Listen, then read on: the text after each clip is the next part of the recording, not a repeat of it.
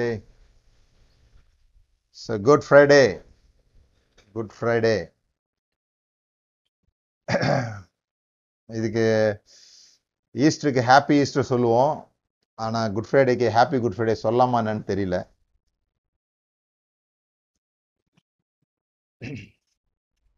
பொதுவா குட் ஃப்ரைடேல ஏழு வார்த்தைங்க நிறைய பேர் இன்னைக்கு காலையில கேட்டிருப்பீங்க அல்லது நீங்களே கூட பேசியிருப்பீங்க சில இடங்கள்ல ஆனால் இன்னைக்கு நான் ஏற்கனவே போட்ட தலைப்பின்படி எந்த பாவத்திலிருந்து இயேசு நம்மை விடுவித்தார்?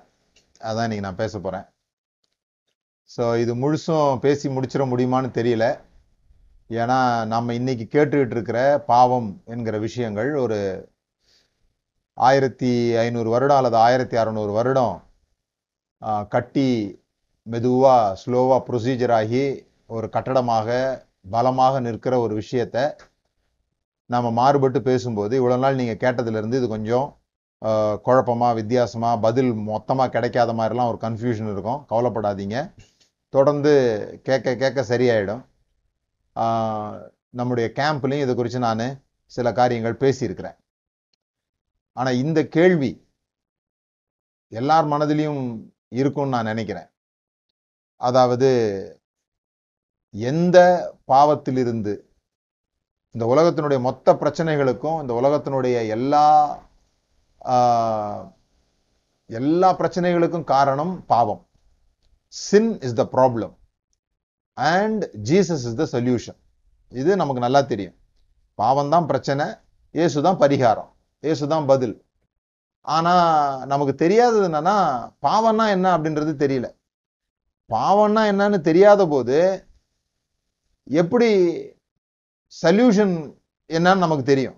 பிரச்சனை என்னன்னு தெரியாத போது எப்படி இயேசு என்ன சொல்யூஷன் அது கொடுத்தாருன்னு தெரியுன்றது தான் இங்க பிரச்சனையா இருக்குது. கிறிஸ்தவத்தினுடைய குழப்பம் அதை தான் பார்க்குறோம்.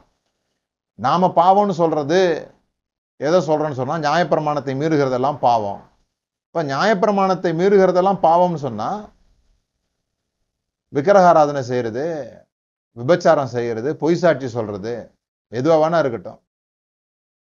இந்த இந்த பாவங்கள் அப்படின்னு நம்ம சொல்ற இதிலிருந்து தான் இயேசு நம்மை விடுவித்தார். அல்லது நாம் இப்போ சொல்ற மாதிரி புகை பிடிக்கிறது புயலை போடுறது பொய் சொல்றது அப்படி இப்படி கொஞ்சம் ஏமாத்திடுறது கம்பெனிலேருந்து பேப்பருங்களை எடுத்துட்டு வர்றது இல்லை வேற ஒரு கள்ள உறவில் இருக்கிறது இது மாதிரி ஏதோ ஒன்று பாவம் அப்படின்னு சொல்றது ஒன்று இருக்குது.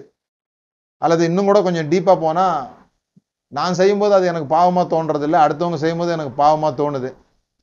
நான் செய்யும்போது அது எனக்கு ஒரு ஒரு சின்ன மிஸ்டேக் மாதிரி தெரியுது. அடுத்தவங்க செய்யும்போது தான் அது பெரிய பாவமாக தெரியுது.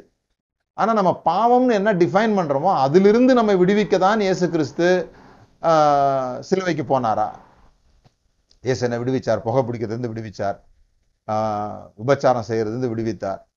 இதெல்லாம் வந்து நான் நிறைய முறை இயேசு விடுவித்ததை பார்த்துருக்குறேன். ஒரு தடவை ஒரு ஆள் இயேசுவை சொந்த- சொந்த ரட்சகராக ஏற்றுக்கொள்ளும் பொழுது அவருடைய ஏன் என்னுடைய வாழ்க்கையில் நான் ஒரு புகை பிடிக்கிற தான் இருந்தேன். யாருக்குமே தெரியாது. நான் சிகரெட் குடிப்பேன்னு கூட யாருக்கும் தெரியாது. ஆனால் நான் என்னைக்கு இயேசு கிறிஸ்துவை ஏற்றுக்கொண்டனோ அடுத்துக்கு அடுத்த நாள் எனக்கு அது ஆட்டோமேட்டிக்காக என்னை விட்டு விலகிருச்சு. அதுலலாம் எனக்கு டவுட்டே கிடையாது. எனக்கு டவுட்டு இதுக்காக தான் ஏசு சிலுவைக்கு போனாரான்றது தான். ஏன்னா எனக்கு இன்னொரு வகை ஆட்களும் தெரியும். எவ்வளவோ முறை சுவிசேஷம் சொல்லி கூட சிகரெட் பிடிக்கிறத விடாத ஆள் வாயில் கேன்சர் வந்தோடனே டாக்டர் சொன்னதுனால விட்ட ஆளுங்கள்லாம் இருக்கிறாங்க. ஆ? விபச்சாரத்துக்கு வந்து ஏசு தான் விடுதலை தர்றாருன்னு இல்லை தூக்கி போட்டு நாலு மீதி போலீஸ் ஸ்டேஷனில் மீச்சோடனே விட்ட ஆள்லாம் இருக்கிறாங்க. புரியுதுங்களா? இப்போ இங்கே தான் பிரச்சனை வருது. இயேசு கிறிஸ்து எந்த பாவத்தின் நிமித்தம் சிலுவைக்கு போனார்? அல்லது இப்படி கேட்கிறேன் நான். மரியாளுகிட்ட வந்து தூதன் சொல்லும் பொழுது அவருக்கு இயேசு என்று பெயரிடுவாயாக. அவர் தமது ஜனங்களின் பாவங்களை நீக்கி அவர்களை ரட்சிப்பார்னு சொன்னாரே. அப்படி சொல்லும்போது இந்த இஸ்ரவேல் ஜனங்களுடைய ஆஹ், பாவங்களை நீக்கி ரட்சிப்பார். அது தெளிவா இருக்குது. தமது ஜனங்களின் பாவங்களை நீக்கி ரட்சிப்பார்னு தான் சொன்னார். தமது அப்படின்னா யூத ஜனங்கள். அப்போ யூத ஜனங்களுடைய புகைப்பிடிக்கிற பழக்கத்திலேருந்து பான்பராக் போடுற பழக்கத்திலேருந்து அவர்களை விடுவிப்பார்னு மேரி புரிஞ்சுக்கிட்டாங்களா? அப்படிங்கிறது தான் நம்முடைய முக்கியமான கேள்வியாக இருக்குது. ஏன்னா நம்முடைய சுவிசேஷம் அப்படிப்பட்டதாக இருக்குது. நம்முடைய நரேட்டிவ் நாம் நம்ம சொல்கிறது வந்து அதான் நான் சொல்கிறேனே இந்த உலகத்தில் சில சமயங்களில் மிக குழப்பமான ஒரு நிலையில் நாம் இருக்கிறோம். கேள்வி கேட்காத கிறிஸ்தவர்களாக ஒரு கதையை நம்புகிறோம். நான் கேம்பில் அடிக்கடி சொல்றது போல இந்த நரி பழம் சாப்பிட்ட கதை நல்லா இருக்குது. ஆனால் நரி பழம் சாப்பிடுமான்னு நம்ம கேள்வி கேட்டதில்லைன்னு சொல்றது போல ஒரு வடிவமைப்பு ஒரு கட்டமைப்பு நமக்கு சொல்லப்பட்டிருக்குது. அதில் கூட நமக்கு ஒரு குழப்பம் இருக்குது. இயேசு பாவத்திலேருந்து நம்மளை ரட்சித்தாரா அல்லது தேவனுடைய கோபத்திலேருந்து நம்மளை காப்பாத்தினாரா? அது ஒரு கேள்வி தானே இயேசு பாவத்திலிருந்து நம்மை ரட்சித்தாரா? அல்லது தேவனுடைய கோபத்திலிருந்து நம்மை காப்பாத்தினாரா? நிறைய நேரம் நம்முடைய சுவிசேஷம் என்ன சொல்லுதுன்னா கோபமான ஒரு கடவுள்கிட்ட வந்து ஏசு கிறிஸ்து எப்படியோ நம்மளை காப்பாத்திட்டாரு அப்படிங்கிற மாதிரி ஒரு கதை சொல்றோம். என்ன நடக்குது? ஏதேன் தோட்டத்தில் மனிதனை ஆண்டவர் உண்டாக்கி வைத்தார். சாப்பிடக்கூடாதுன்னு ஒரு பழத்தை பத்தி சொல்லிட்டு போனார். ஆனால் அவன் அந்த பழத்தை சாப்பிட்டுட்டான். இதுதான் பாவத்தினுடைய துவக்கம். இந்த பாவம் செஞ்சதுனால அதுக்கப்புறமா அது என்னவோ அவனுடைய அந்த பழத்தை உள்ளே சாப்பிடும்போது அவன் ரத்தத்துக்குள்ள என்னமோ நடந்துருச்சு போல் இருக்குது ஆதாமுடைய ரத்தத்துக்குள்ள. அதுக்கப்புறமா அந்த ஆதாமுக்கு பிறக்கிற பிள்ளைங்கெல்லாம் பாவிகளாகவே பிறக்கிறாங்க. இந்த பாவிகளாக பிறக்குறாங்கன்னு ஏன் கண்டுபிடிச்சாங்க அப்படின்னு சொல்லி சொன்னால் யாருமே சொல்லி கொடுக்காம சில தவறுகள் வந்து பிள்ளைங்க ஆட்டோமேட்டிக்காக செய்கிறதுனால அப்போ இது ரத்தத்திலே ஊறி இருக்குது அப்படின்றத கண்டுபிடிச்சிட்டாங்க. அப்போ யாராலையும் அவர்களை மீட்க முடியாது யாராலையும் அவங்கள வந்து பரலோகத்துக்கு கொண்டு போக முடியாது. ஏன்னா பரலோகத்தில் இந்த மாதிரி தப்பு செய்கிறவங்களுக்கு இடம் இல்லை. கடவுள் வேற பயங்கர கோபக்காரர் கடவுள். அவர் பக்கத்தில் சேர்க்க மாட்டார் இந்த பாவிகளை. அதனால இந்த வசனத்தை கூட இப்படி தப்பாக புரிஞ்சுக்கிட்டாங்கன்னு நினைக்கிறேன். இங்கிலீஷில் இந்த யோவான் மூணு பதினாறு இப்படி சொல்லியிருக்குது. தேவன் தம்முடைய ஒரே பேரான குமாரனை கொடுத்து இவ்வளவாய் உலகத்தில் அன்பு கூர்ந்தார் அப்படின்னு சொல்லிட்டு. அது இங்கிலீஷில் எப்படி இருக்கும்னா God so love the world so that he gave his only begotten son அப்படின்னு இருக்கும். அதை நாம் எப்படி வாசிக்க ஆரம்பிச்சிட்டோம்னு சொன்னால் God is so angry at the world and he killed his only begotten son அப்படின்னு வாசிக்க ஆரம்பிச்சிட்டோம். தேவன் தான் கொன்னாரு. அவருக்கு முதல்ல தெரியும். கொல்றதுக்காக தான் அனுப்புனாரு. அப்படிலாம் ஒரு நல்லா சொல்லியிருக்கோம். அதில் கேள்விகள் கேட்டால் நூறு ஓட்டைங்க இருக்குது. அதனால் அது கேள்வி கேட்காத வரைக்கும் பிரச்சனை கிடையாத ஒரு கதையாக அது நமக்கு சொல்லப்படுது. அப்போ மனிதனுடைய ரத்தத்துக்குள்ள ஏதோ ப்ராப்ளம் வந்துடுச்சு. ஆகவே சுத்தமுள் சுத்தமில்லாத அந்த ரத்தத்துக்கு மத்தியில அவர் சுத்தமுள்ள ரத்தம் உடையவராக வந்து அந்த சுத்தமுள்ள ரத்தத்தை சிந்துனதுனால அதுவும் கடவுளுடைய ஏற்பாடாகவே இருந்தது. நம்மளெல்லாம் கடவுள் கொல்றதுக்கு ஆயத்தமாக இருக்கும்போது பயங்கர கோபமாக இருக்கும்போது இயேசு கிறிஸ்து வந்து நம்ம மேலே இருந்த கோபத்தை அவர் மேலே வாங்கிக்கிட்டாரு. அதுவும் கடவுளுடைய திட்டமாக தான் இருந்தது. தேவன் வந்து ரோமர்கள் மூலமாக இயேசு கிறிஸ்துவை கொன்றார். அப்படி கொன்ன பிறகு அவர் உயிர்த்தெழுந்த பிறகு யாரெல்லாம் இயேசு எனக்காக தான் மறித்தார் என்னுடைய பாவத்துக்காக மறித்தார் நம்புறாங்களோ அவர்களுடைய பாவங்கள் மன்னிக்கப்பட்டது. அவர்களுடைய கடந்த கால பாவங்கள் மன்னிக்கப்பட்டது. அது எந்த நாள் வரைக்கும் அவங்க வந்து இயேசு கிறிஸ்துவை ஏற்றுக்கொள்ளாமல் இருந்தாங்களோ எந்த நாளில் இயேசு கிறிஸ்துவை ஏற்றுக்கொண்டாங்களோ அது வரைக்கும் உள்ள பாவங்கள்லாம் மன்னிக்கப்பட்டுச்சு.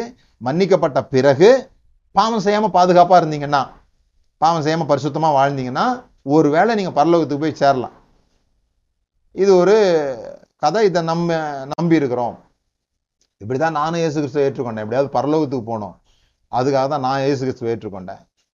பாவத்தில் பாவத்தினுடைய தண்டனையிலிருந்து விடுதலை ஆகணும். பாவத்திலிருந்து விடுதலை ஆகணுன்றது என்னுடைய நோக்கம் இல்லை. பாவத்தினுடைய தண்டனையிலிருந்து விடுதலை ஆகணும். அவர் ரொம்ப ரொம்ப கோபமா இருக்கிறாரு. ரத்தம் சிந்தின பிறகு கூட நீ வந்து ஏற்றுக்க மாட்டியான்னு இன்னும் கடுப்பாக கோபமாக இருக்கிறாரு.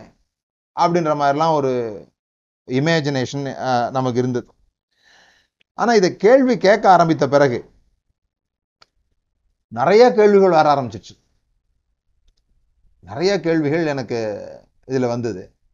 அதில் முக்கியமானது ஒய் கிராஸ் இயேசு கிருஷ்ணன் ரத்தம் சிந்தப்படுறது மிகுந்த அவசியமாக இருக்குது. இந்த உலகத்தில் இயேசு கிருஷ்ணன் ரத்தம் பரிசுத்தமான ரத்தம் இயேசு கிருஷ்ணன் ரத்தம் சிந்தப்பட்டால் சிந்தப்பட்டாதான் இந்த உலகத்தினுடைய பாவங்கள் மன்னிக்கப்படும். அப்படியெல்லாம் இருக்குதுன்னு சொல்லி சொன்னால் ஏன் இயேசு கிறிஸ்து ஒரு பிளேடோ ஒரு கத்தியோ எடுத்து அவர் முப்பத்தி மூணு வயதில் அவர் கையை அறுத்து இந்த ரத்தத்தை விட்டுருந்தாருனா கூட தான் அந்த ரத்தத்துக்கு அதே வல்லமை தானே இருந்திருக்கும் அதே பரிசுத்தம் தானே இருந்திருக்கும். ஏன் வந்து இந்த வழியை அவர் தெரிந்து கொண்டார்? ரோமர்களுடைய அந்த கொடும் கிராஸுக்குள்ள ஏன் அவர் போனார்? அப்படின்ற கேள்வி வருது. அதுக்கப்புறம் நிறைய விஷயம் பைபிளில் படிக்கும்போது மிக முக்கியமாக ஒரு விஷயம் நமக்கு தெரியுது. தேவன் ரத்தத்தை ஒருபோதும் விரும்பலை. தேவன் ரத்த பிரியர் அல்ல. தேவனுடைய இருதயம் யார் ரத்தத்தையாவது சிந்தணும்னு இல்லை. அதை காண்பிக்க தான் இயேசு கிறிஸ்துவே வந்தார். ஆனா எங்கேயோ நாம தவறி அதை என்ன பண்ணிட்டோம்னா தேவன் தான் ரத்த பிரியர் போல காமிச்சிட்டோம். அவருக்கு ரத்தம் இல்லாம முடியாது. காயின் கூட வரும்போது அவன் காணிக்க ஏன் ஏத்துக்கலன்னா அதுல ரத்தம் இல்லைன்னு சொல்லிட்டு ரத்தம் இல்லாத எனக்கு கொண்டு வந்துட்டியாடா? எப்படி நீ வந்து வெஜ்ஜை கொண்டு வரலாம்? நான்வெஜ் பிரிய கடவுளுக்கு? அப்படின்ற மாதிரி யோசிக்க ஆரம்பிச்சிட்டோம். தேவன் ரத்த பிரியர் அல்ல. பைபிள் பைபிளில் ரத்தம் அப்படின்ற வார்த்தை வந்து எத்தனையோ முறை வந்திருக்குது. அவ்வளோ கொலை நடந்திருக்குது. அவ்வளோ மிருகங்கள் பலி செலுத்தப்பட்டிருக்குது. ஆனால் இது எதுவுமே தேவன் ரத்தத்தை விரும்புகிறார்ன்றதை காமிக்கல. நல்லா புரிஞ்சுக்கோங்க. வேதாகமம் தேவனை காண்பிப்பதை விட மனிதனுடைய இருதயம் இன்னது என்று காண்பிக்கிறது. மனிதனுடைய இருதயம் ரத்த வேட்கையினால யாரை கொல்லலாம்? யாரை கொல்றதுனால எனக்கு சமாதானம் உண்டாகும்? இதுதான் காயினுடைய பிரச்சனை. காயின் வந்து சமாதானத்தை தேடுறான். சமாதானத்தை தேடும்போது அவனுக்கு தெரிந்த விஷயம் என்னன்னா ஆதாமை கொன்னு ஆபேலை கொன்னுட்டா தன்னுடைய உள்ளத்துல சமாதானம் வருமா அப்படின்னு மனிதர்களுடைய இருதயம் ரத்தத்தை விரும்புகிறதே தவிர தேவனுடைய இருதயம் ரத்தத்தை விரும்பல அப்படிங்கிறத ஃபர்ஸ்டா நம்ம புரிந்து கொள்ள வேண்டிய முக்கியமான விஷயம். அதை நான் தொடர்ந்து உங்களுக்கு பேசும்போது தெரியும். ஸோ முதலாவது இந்த சத்தியத்தை புரிந்து கொள்ளணும்னா நீங்க புரிந்து கொள்ள வேண்டியது தேவன் இயேசுவை கொல்லவில்லை. தேவன் இயேசு மறிக்க வேண்டும் என்று விரும்பவில்லை. தேவன் முன்குறித்தார் தேவன் ஆல்ரெடி பிளான்ட் முன் அறிவின்படியே ஒப்பு கொடுத்தலின்படியே இப்படி எல்லாம் வசனம் வருது. ஆனால் நம்ம புரிந்து கொள்ள வேண்டியது நம்முடைய பெனால்ட்டிக்காக மனிதர்கள் எல்லாம் பாவிகளாக இருக்கிறாங்க. இப்போ இயேசு கிறிஸ்து சிலுவையில் போய் செத்து அந்த ரத்தத்தை பார்த்து தான் நான் திருப்தி அடைவேன்.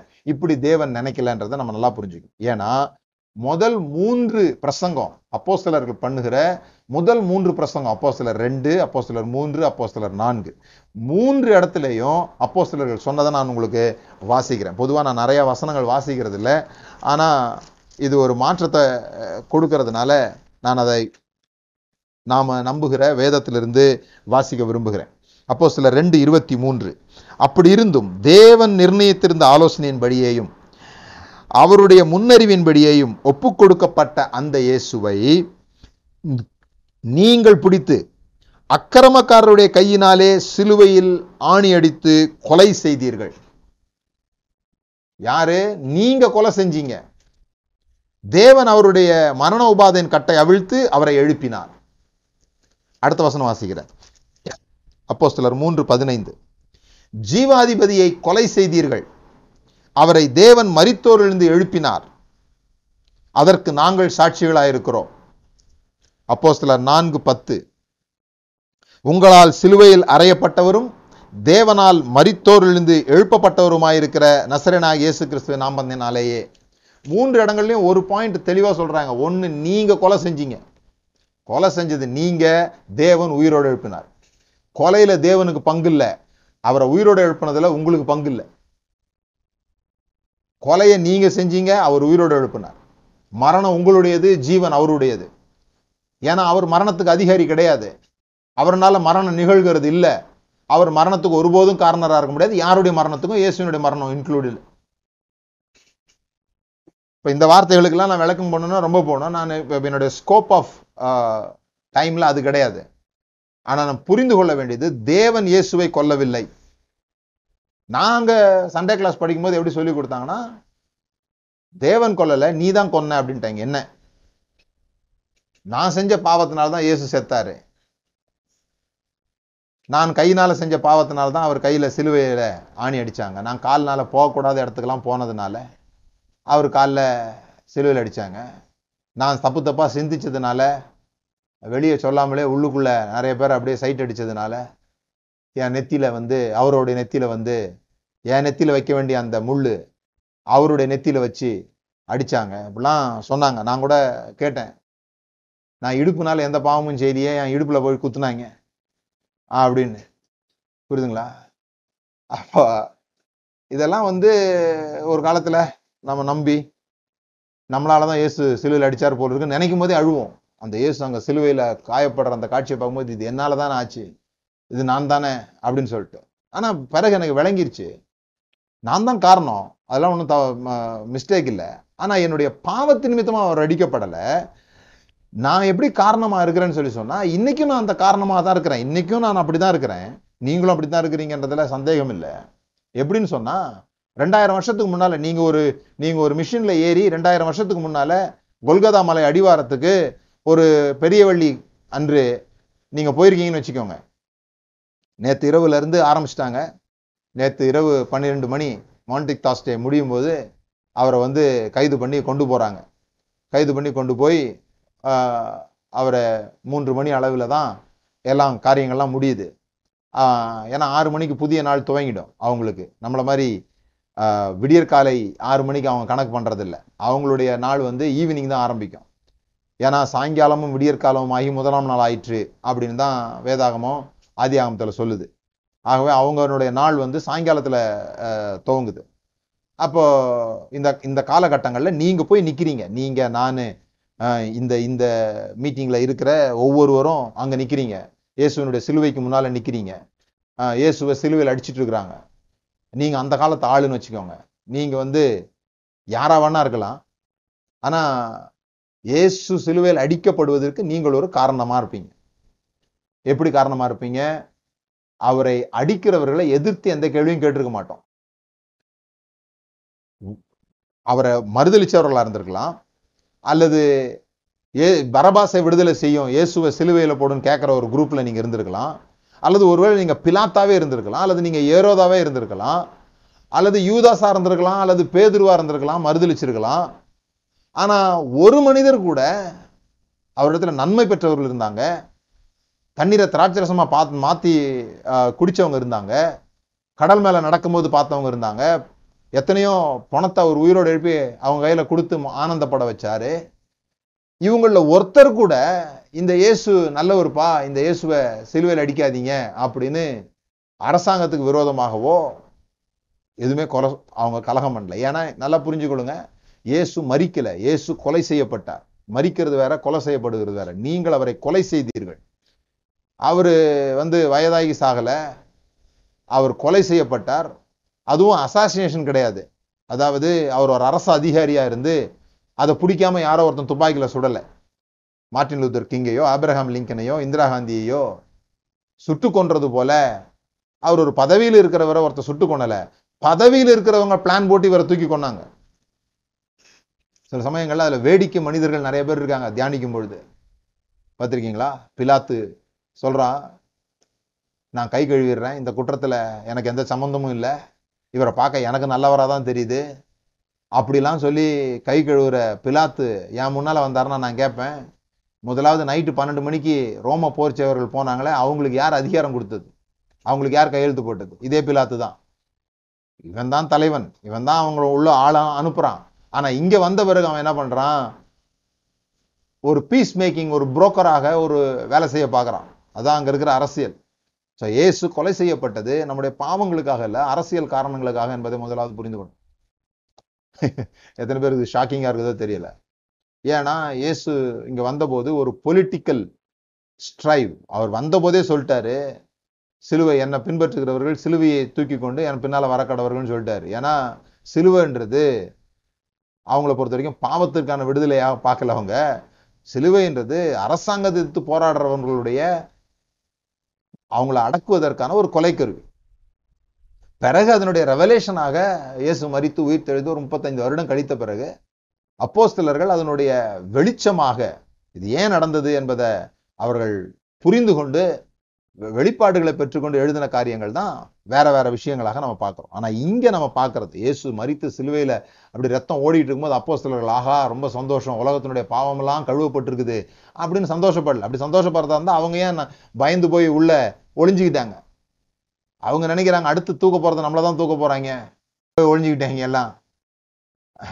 இது ஒரு அரசியல் ஸ்ட்ரகிள். அந்த அரசியல் ஸ்ட்ரகிள் இன்றைக்கும் இருக்குது. இன்றைக்கி நான் சொல்கிறேன் உங்களுக்கு நன்மை செய்த ஒரு ஆளா இருக்கட்டும் அவர் அரசாங்கம் திட்டம் போட்டு தூக்குது.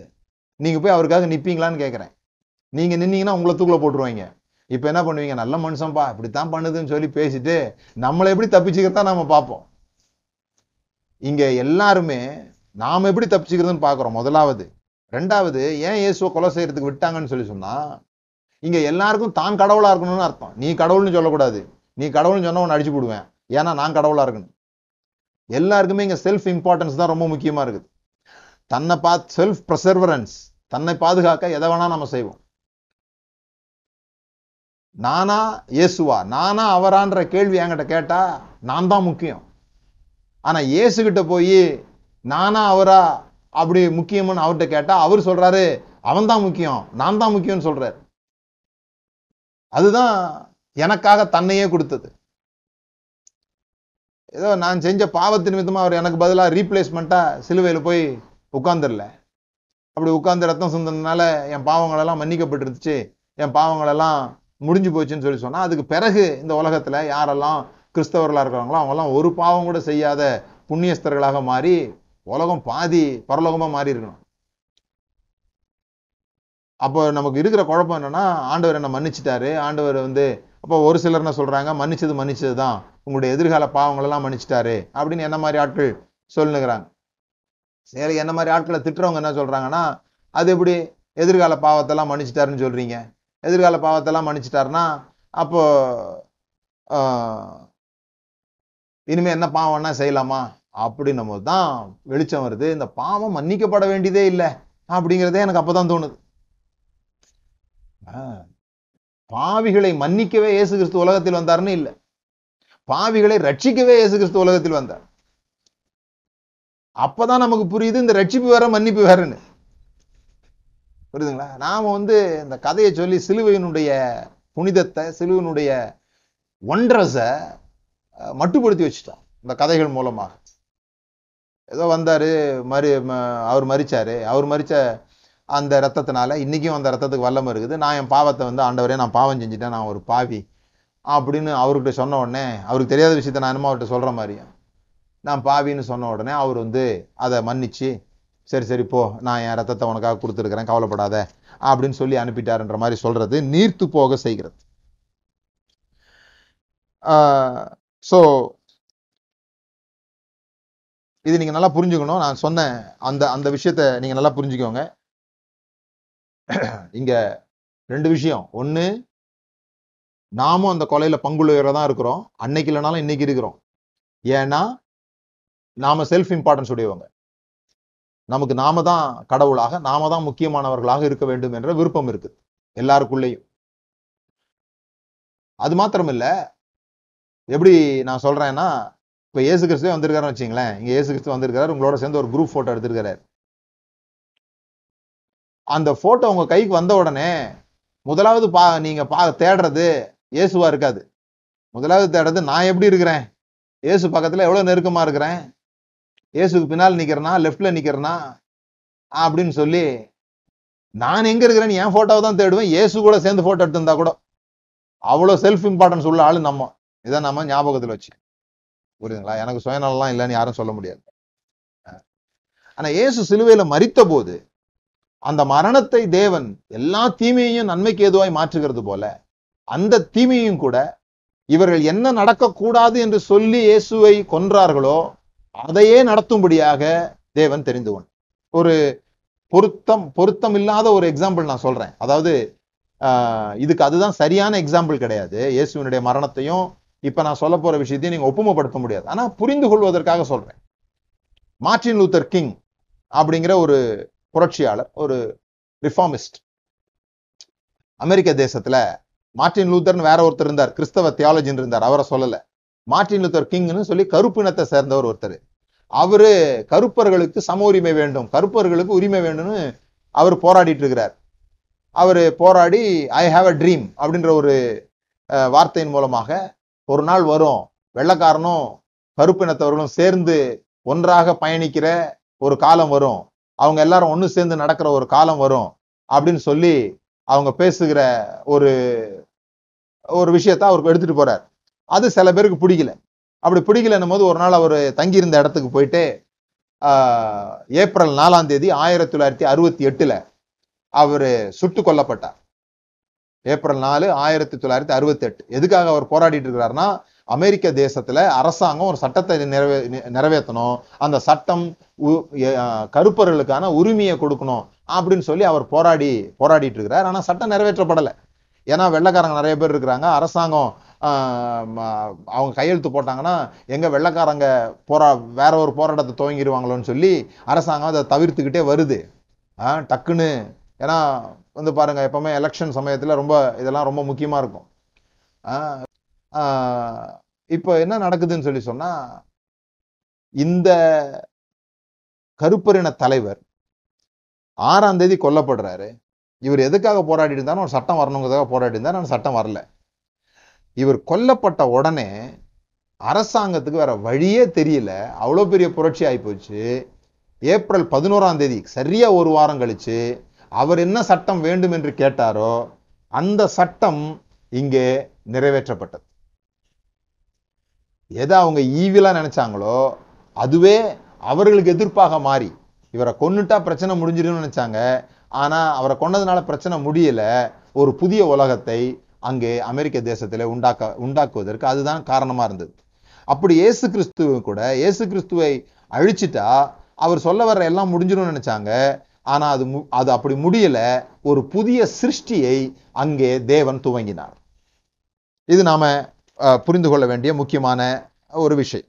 சரி அடுத்தது நாம் சின்ன பற்றி பார்க்குற வேலையில் இந்த இந்த பாவம் நான் சொன்ன ஒரு ஷாக்கிங் ஸ்டேட்மெண்ட் சொன்னேன் இல்லையா? பாவம் மன்னிக்கப்பட வேண்டிய அவசியம் இல்லைன்னு சொன்னேன். ஏன்னா இயேசு கிறிஸ்து இந்த உலகத்தில் இருந்தபோது போ உன் பாவம் மன்னிக்கப்பட்டது. இனி பாவம் செய்யாதே. நானும் உன்னை மன்னித்தேன். இப்படிலாம் நிறையா வார்த்தைகள்லேயே மன்னிச்சிட்டார். வார்த்தைகளே மன்னிச்சிட்டார். அது ஒரு பெரிய விஷயமாக இல்லை. ஆனால் நமக்கு ஏன் அது பெரிய விஷயமா தெரிஞ்சதுன்னா இந்த பரலோகம் பூமி என்கிற ஒரு ஃப்ரேம் ஒர்க்கில் நம்ம இந்த பைபிளை உலகத்தை பார்க்குறோம். இந்த கண்ணோட்டத்தில் பார்க்குறோம். என்ன கண்ணோட்டம்? இந்த உலகத்தில் நம்ம எல்லாம் பிறந்தது ஒரு பாவிகளாக பிறந்துட்டோம். ஆனால் நம்ம இங்கே மறித்த பிறகு எங்கே போக போகிறோன்னா பரலோகத்துக்கு போக போகிறோம் ஹெவனுக்கு போக போகிறோம் இந்த ஹெவனுக்கு போன பிற போகணும்னு சொல்லி சொன்னால் நம்ம பாவியாக இருக்க முடியாது. ஸோ இந்த பாவத்திலிருந்து நம்மை விடுவிக்க தான் இந்த பாவத்தை நம்ம மன்னிக்க தான் இந்த பாவத்திலிருந்து நம் மனுக்குலத்தை காப்பாற்ற மட்டுமே இயேசு கிறிஸ்து இந்த உலகத்துக்கு வந்தார். ஏன் அப்படின்னு சொல்லி சொன்னால் யூத முறையில் யூத முறையில் பாவங்கள் மன்னிக்கப்படணும்னா ரத்தம் சிந்தணும். ஒரு ஆடையோ மாடையோ கொண்டு வந்து ரத்தம் சிந்தணும். அப்படி ரத்தம் சிந்துனா இந்த ஆட்டுக்கு மேலே இந்த பாவமெல்லாம் போயிடுது. அதனால இந்த மனுஷன் தப்பிக்கப்படுறான். தப்பி தப்பிக்கப்பட்டதுனால அவனுக்கு வந்து அந்த பாவம் மன்னிக்கப்படுது. அதுபோல அது போல இந்த மிருகங்களுக்கு பதிலாக இயேசு கிறிஸ்து வந்து நம்முடைய பாவங்களுக்காக மறிச்சாரு அப்படின்னு ஒரு யூத மதத்துல நடந்து கொண்டிருந்த ஒரு விஷயத்தை எடுத்துட்டு வந்து நாம் அதை பரலோகத்தோட ஏன்னா யூத மதத்துல மாடு ஆடு அடிக்கப்பட்டது மனுஷன் பரலோகத்துக்கு போறதுக்காக கிடையாது. இன்னும் சொல்ல போனா அந்த மனிதர்களுடைய பாவம் மன்னிக்கப்படும். இந்த பாவத்தை இந்த ஆடு ஏற்றுக்கொண்டது என்று எங்கேயுமே சொல்லப்படலை. அதாவது இந்த மனுஷன் தான் கொல்லப்பட்டிருக்கணும். இந்த மனுஷன் கொல்லப்பட்டிருக்க வேண்டிய இடத்துல இந்த ஆடு கொல்லப்படுது அப்படின்னு பழைய ஏற்பாட்டில் நீங்க எங்கேயும் பார்க்க முடியாது. அது தேவனுடைய கட்டளைகளில் இல்லை. அது மாத்திரம் இல்லை. இன்னொரு விஷயமும் சொல்றேன். ஒரு மனுஷன் உபச்சாரம் செஞ்சான். ஒரு மனுஷன் விக்கிரகாராதனை செஞ்சான். ஒரு மனுஷன் பொய் சாட்சி சொன்னான். பிறகு அவன் போய் இந்த மாட்டை ஆஹ், அடிச்சான். தேவன் அவன் பாவத்தை மன்னித்தார் அப்படின்னு ஒரு இடத்துல நீங்க பைபிள்ல காட்டு. பழைய ஏற்பாட்டில் ஒரு இடத்துல எக்ஸாம்பிளாக ரெண்டு பேர் உபச்சாரம் செஞ்சுட்டு இருக்காங்க. பினகாஸ் எழும்பி அவர்களை ஈட்டி உருவ குத்தி போடுகிறான். குத்தி போட்ட உடனே தேவனுக்கு தேவனுடைய கோபம் நின்று போனது. விக்கிரகாராதனை பண்ணும்போது அவங்க போய் அடியில் போய் வேற ஒரு ராஜாவுக்கு கீழே போய் மாட்டிக்கிறாங்களே தவிர அவங்க ஏதோ ஒரு ஆட்டை பலி கொடுத்தாங்க அப்படின்னு போடலை. தாவீது விபச்சாரம் செய்கிறான். செஞ்ச பிறகு அவன் போய் ஒரு ஆட்டை பலி கொடுத்து இந்த பாவத்திலேருந்து ஆண்டவரே நான் மன்னிச்சிருங்க அப்படின்னு சொன்ன மாதிரி போடலை. அவன் என்ன சொல்கிறான் பலியும் காணிக்க நீர் விரும்புகிறது இல்லை அப்படிங்கிறான். பலியும் காணிக்க நீங்கள் விரும்புறதில்லை விரும்புனா நான் கொடுத்துருப்பேன் அப்படின்னு சொல்லிட்டு அவன் குழந்தை சாகுதே தவிர அவன் பாவம் அங்க இந்த பலியினால மன்னிக்கப்பட்ட மாதிரி தெரியல. எந்த பாவத்திற்கு ஆகான் தேவன் சொன்னதை மீறி திருடிடுறான்? எரிகோல ஷால் எடுத்துடுறான். ஆயிப்பட்டினத்தில் தோத்து போறாங்க. கண்டுபிடிக்கப்படுறான். சரிப்பா நீ கால நீ திருடிட்ட. ரெண்டு ஆட்டை வெட்டிடு. ஒரு மாடை வெட்டிடு. திருட்டுக்கு இதுதான் ஆஹ், பரிகாரம். பாவ நிவாரண பலி அல்லது குற்ற நிவாரண பலி அதை செலுத்தி அந்த ஆகான் தப்பிச்சுக்கலாமே அந்த ஆகானை கொன்னாங்களே தவிர அவனுக்கு பலியாக ஒரு ஆடு கிடைக்கலையா? ஒரு பலியாக ஒரு மாடு கிடைக்கலையான்ற கேள்வி ரொம்ப முக்கியமானது. ஒரு மனிதன் கூட தவறு செய்ததனால் ம பலி செலுத்தி மன்னிக்கப்பட்டான் அப்படின்றதுக்கு எக்ஸாம்பிளே இல்லைங்க பழைய ஏற்பாட்டில். இது சில பேருக்கு ஆச்சரியமாக கூட இருக்கலாம் நைட்லாம் ஒரு வேளை தூக்கம் வராமல் கூட இருக்கலாம் போய் படிங்க. பைபிள்ல காரணங்களை தேடுங்க இந்த மாதிரிலாம் சொல்லியிருக்குதேன்னு போயிட்டு ஆனா இன்னொரு முக்கியமான விஷயம் நான் இப்போ உங்களுக்கு சொல்ல போறேன். எப்படி பலி செலுத்தினாங்க அப்படின்னு சொல்லிட்டு. இயேசு பிறந்தபோது ஆஹ், இயேசு பிறந்து நாற்பது நாள் கழிச்ச பிறகு இயேசு பிறந்து நாற்பது நாள் கழிச்ச பிறகு இப்படி போட்டிருக்கு. மோசேயின் நியாய ஒன்று லூக்கா ரெண்டாவது அதிகாரம் இருபத்தி இரண்டாவது வசனம். மோசேயின் நியாயப்பிரமாணத்தின்படியே அவர்களுடைய சுத்திகரிப்பின் நாட்கள் நிறைவேறின போது மோசேவின் நியாயப்பிரமாணத்தின்படியே அவர்களுடைய சுத்திகரிப்பு நாட்கள் நிறைவேறின போது முதற் பேரான எந்த ஆண் பிள்ளையும் கர்த்தருக்கு பரிசுத்தமானது என்றும் என்று கர்த்தருடைய நியாயப்பிரமாணத்தில் எழுதியிருக்கிறபடியே அவரை கர்த்தருக்கு ஒப்பு கொடுக்கவும் கர்த்தருடைய நியாயப்பிரமாணத்தில் சொல்லியிருக்கிறபடி ஒரு ஜோடு காட்டுப்புறாவையாவது இரண்டு புறா குஞ்சுகளையாவது பலியாக செலுத்தவும் அவ- அவரை எருசலேமுக்கு கொண்டு போனார்கள். இப்போ இதுல இயேசு கிறிஸ்துவ கர்த்தருக்கு ஒப்படைக்கிறதுக்காக போனதுனால இந்த பலி கிடையாது. சுத்திகரிப்பின் நாட்கள் மரியாளுக்கு சுத்திகரிப்பின் நாட்கள் முடிஞ்சிருக்குது. அதுக்கு தான் இந்த பலி. அதாவது இன்னும் உங்களுக்கு விளங்குற மாதிரி சொல்லணும்னா லேவியராகமம் பன்னிரெண்டாவது அதிகாரத்தில் பாருங்கள் லேவியராகமம் பன்னிரெண்டாவது அதிகாரம் நாலாவது வசனம் ஆறாவது வசனம். நாலாவது வசனத்துலேருந்து நான் வாசிக்கிறேன். பின் எட்டாம் நாளிலே அந்த பிள்ளை நுனித்தோளின் மாம்சம் விருத்த சேதனம் பண்ண கடவுது. அதாவது ரெண்டாவது வசனம். நீ இஸ்ரவேலருக்கு புத்திரோட சொல்ல வேண்டியது என்னவென்றால் ஒரு ஸ்திரீ கர்ப்பவதியாகி ஆண் பிள்ளையை பெற்றால் அவள் சூதக ஸ்திரீ விளக்கமாயிருக்கும் நாட்கள் சரியாக ஏழு நாள் தீட்டாயிருப்பாள். தீட்டு. பின்பு அவள் முப்பத்தி மூன்று நாட்கள் தன் உதிர சுத்திகரிப்பின் நிலையிலே இருந்து சுத்திகரிப்பின் நாட்கள் நிறைவேறும் அளவும் பரிசுத்தமான யாதொரு வஸ்தையும் தொடவும் பரிசுத்த ஸ்தலத்துக்குள் வரவும் கூடாது. பெண் பிள்ளை பெற்றால் அது ரெண்டு வாரம் ஆண் பிள்ளை பெற்றால் ஒரு வாரம். சரி. அப்போ ஏழாவது வசனம். அதை ஆறாவது வசனம். அவள் ஆண் பிள்ளையாவது பெண் பிள்ளையாவது பெற்றதற்காக அவளுடைய சுத்திகரிப்பு நாட்கள் நிறைவேறின பின்பு அவள் ஒரு வயதான ஆட்டுக்குட்டியை சர்வாங்க தகன பலியாகும் ஒரு வயதான ஆட்டுக்குட்டியை ஒரு வயதான ஆட்டுக்குட்டியில் ஒரு வயதான one year one year old ஆட்டுக்குட்டியை சர்வாங்க தகன பலியாகவும் ஒரு புறா குஞ்சையாவது காட்டு புறாவையாவது பாவ நிவாரண பலியாகவும். இங்கே மரியாள் செஞ்ச பாவம் என்ன? பாவம்னா என்னன்னு புரிஞ்சுக்கணும்னா இதுக்கு பதில் சொல்லணும்ல. பாவ நிவாரண பலியாக ஒரு புறா குஞ்சோ ஆட்டு குஞ்சோ இதையோ கொண்டு வா. எப்போ கொண்டு வா? நீ குழந்தை பெற்றுக்கிட்ட பிறகு நாற்பது நாள் கழிச்சு. குழந்தை பெற்ற எட்டாவது நாள் பிள்ளைக்கு விருத்த சேதனம் பண்ணிட்டு அது ஆண் பிள்ளையாக இருந்தால் விருத்த சேதனம் தேவையில்லை. அதனால அது பதினாலு நாள் ரெண்டு வாரம் இருக்கணும். பிறகு முப்பத்தி மூணு நாள் இருந்த பிறகு நாற்பதாவது நாளில் சுத்திகரிப்புக்கு வரணும். அங்கே பாவ நிவாரண பலி கொண்டு வரணும். பா இப்போ குழந்தை பத்துக்கிட்டது பாவமா? மரியாள் ஒரு குழந்தையை பெற்றெடுக்கிறாங்க. எடுக்கிறாங்க மரியாள் மட்டும் இல்லை எந்த பெண்ணு ஒரு குழந்தையை பெற்றெடுத்தாலும் ஆண் பிள்ளையா இருந்தா இது பெண் பிள்ளையா இருந்தா இதுன்னு லேவிராம புஸ்தகம் சொல்லிடுது அது இஸ்ரவேல் ஜனங்களோட நட நடைமுறையா இருக்குது. அப்போ இங்க பாவம் பாவ நிவாரண பலியாக கொண்டு வான்னு சொன்னது எதுக்காக கொண்டு வர சொல்லியிருக்குது? மரியாள் குற்றம் செஞ்சா ஆகவே பாவ நிவாரண பலி தேவைன்னு சொல்லலை. அவள் தீட்டானாள். ஷி பிகேம் இம்பியூர் ஏதோ ஒரு காரணங்களுக்காக. அந்த காலத்தினுடைய மெடிக்கல் ஃபெசிலிட்டிஸினுடைய அடிப்படையில் அதை இம்பியூர்னு முடிவு பண்ணிட்டாங்க. இப்போ அதெல்லாம் இம்ப்யூர்லாம் கிடையாது. புரியுதுங்களா?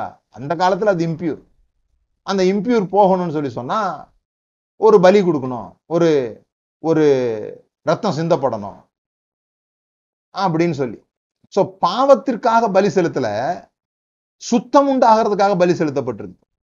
இட்ஸ் நாட் அபவுட் பனிஷ்மெண்ட் அந்த பலி ஒரு ஒரு ஒரு குற்றத்திற்கு பதிலாக மரியாதை செய்த குற்றத்துக்கு பதிலாக ஒரு ஆடு இல்ல. எங்கேயுமே அப்படி இல்ல. குற்றத்துக்கு பதிலாக இல்ல. கிறிஸ்து நம்முடைய பஸ்கா பஸ்கான்னு சொல்றோம். கிறிஸ்து நம்முடைய பஸ்கா. ஆமா நம்முடைய கிறிஸ்து நம்முடைய பஸ்கா. அப்ப அந்த பஸ்கா ஆட்டுக்குட்டி எதற்காக அடிக்கப்பட்டது? இஸ்ரேல் ஜனங்களுடைய பாவங்களுக்காகவா? இஸ்ரேல் ஜனங்க ஏதோ பாவம் பண்ணிட்டாங்க. அவங்க பாவம் போகணுங்கிறதுக்காக பஸ்கா அடிக்கப்பட்டதா? இஸ்ரேவேல் ஜனங்கள் மீட்கப்பட வேண்டும் என்பதற்காக ஆடு அடிக்கப்பட்டதா? அதான் இங்க ரொம்ப முக்கியம். இஸ்ரவேல் ஜனங்கள் எகிப்தின் அடிமைத்தனத்திலிருந்து மீட்கப்படுவதற்காக அது மடி அடிக்கப்பட்ட ஆட்டுக்குட்டியே தவிர அவருடைய பாவங்கள் மன்னிக்கப்படுறதற்காக அடிக்கப்பட்ட ஆட்டுக்குட்டி இல்லை. அப்போ இயேசு நம்முடைய பஸ்கான்னு சொன்னா அவர் நம்மை மீட்பதற்காக அதை சிந்திருக்கிறாரே தவிர மன்னிப்பதற்காக இல்லை. ஏன்னா மன்னிப்பதற்கு ரத்தம் தேவையில்லை. ஏன்னா நம்ம பாவம்ன்ற சென்ஸ் என்னன்றதை நீங்க புரிஞ்சிக்கணுங்கிறதுக்காக சொல்றேன்.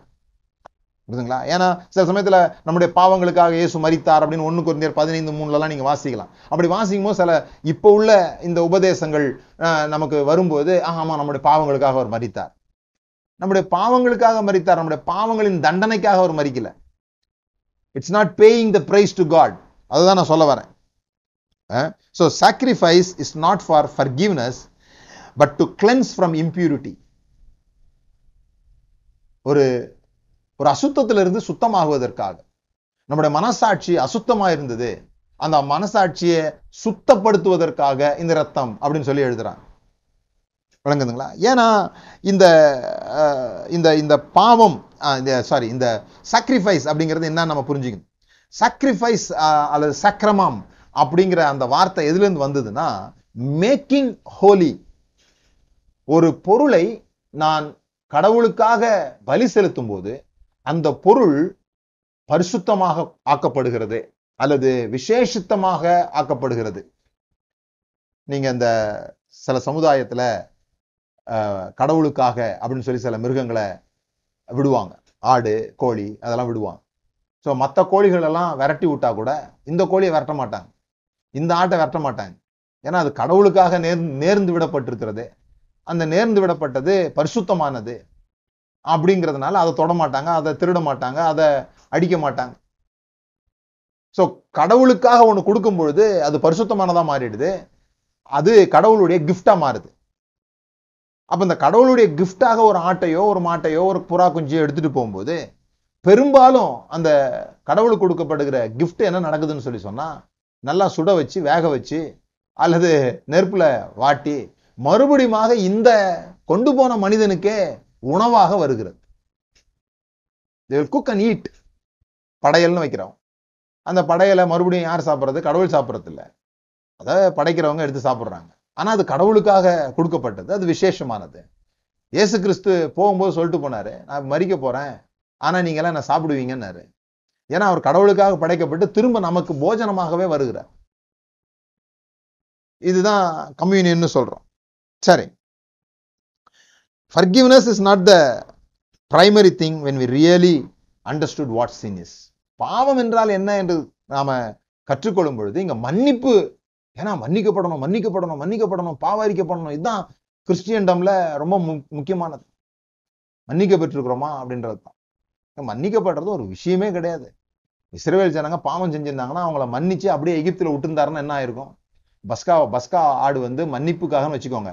ஆ வெட்டியாச்சு உங்கள் பாவங்கள்லாம் மன்னிக்கப்பட்டுச்சு ஆனால் நீங்கள் எகிப்திலே தான் இருப்பீங்க அப்படின்னு சொல்லி சொன்னால் அதுக்கு என்ன அர்த்தம் இருக்க முடியும்? அப்போ சின்னுனா பிரைமரி என்ன அப்படின்னு தெரியணும். இப்போ இளைய குமாரன் இருந்தான். இளைய குமாரன் தகப்பட்ட வா சொத்துங்களை வாங்கிட்டு போனான். போய் எங்கெங்கேயோ பணத்தெல்லாம் இழந்துட்டான். பணத்தெல்லாம் இழந்து அவன் திரும்பி வர்றான். திரும்பி வரும்போது ஒரு ஆடு அடிக்கப்படுது. எதுக்காக? இந்த இளையகுமாரன் செஞ்ச பாவத்தை எல்லாம் அந்த ஆட்டு தலையில வச்சு இவன் சொத்தை வாங்கிட்டு போய் எங்கெங்கெல்லாம் என்னென்ன பாவம் செஞ்சானோ தெரில அந்த பாவத்துக்கு தண்டனையாக இந்த ஆட்டை வெட்டுவோன்னு வெட்டினாங்களா? எந்த தப்புமே செய்யாத ஆடு தான் அன்னைக்கும் வெட்டப்பட்டுச்சு. செலப்ரேஷனுக்காக வெட்டினாங்க. கம்யூனியனுக்காக வெட்டினாங்க. வெட்டி சமைச்சாங்க சாப்பிட்டாங்க.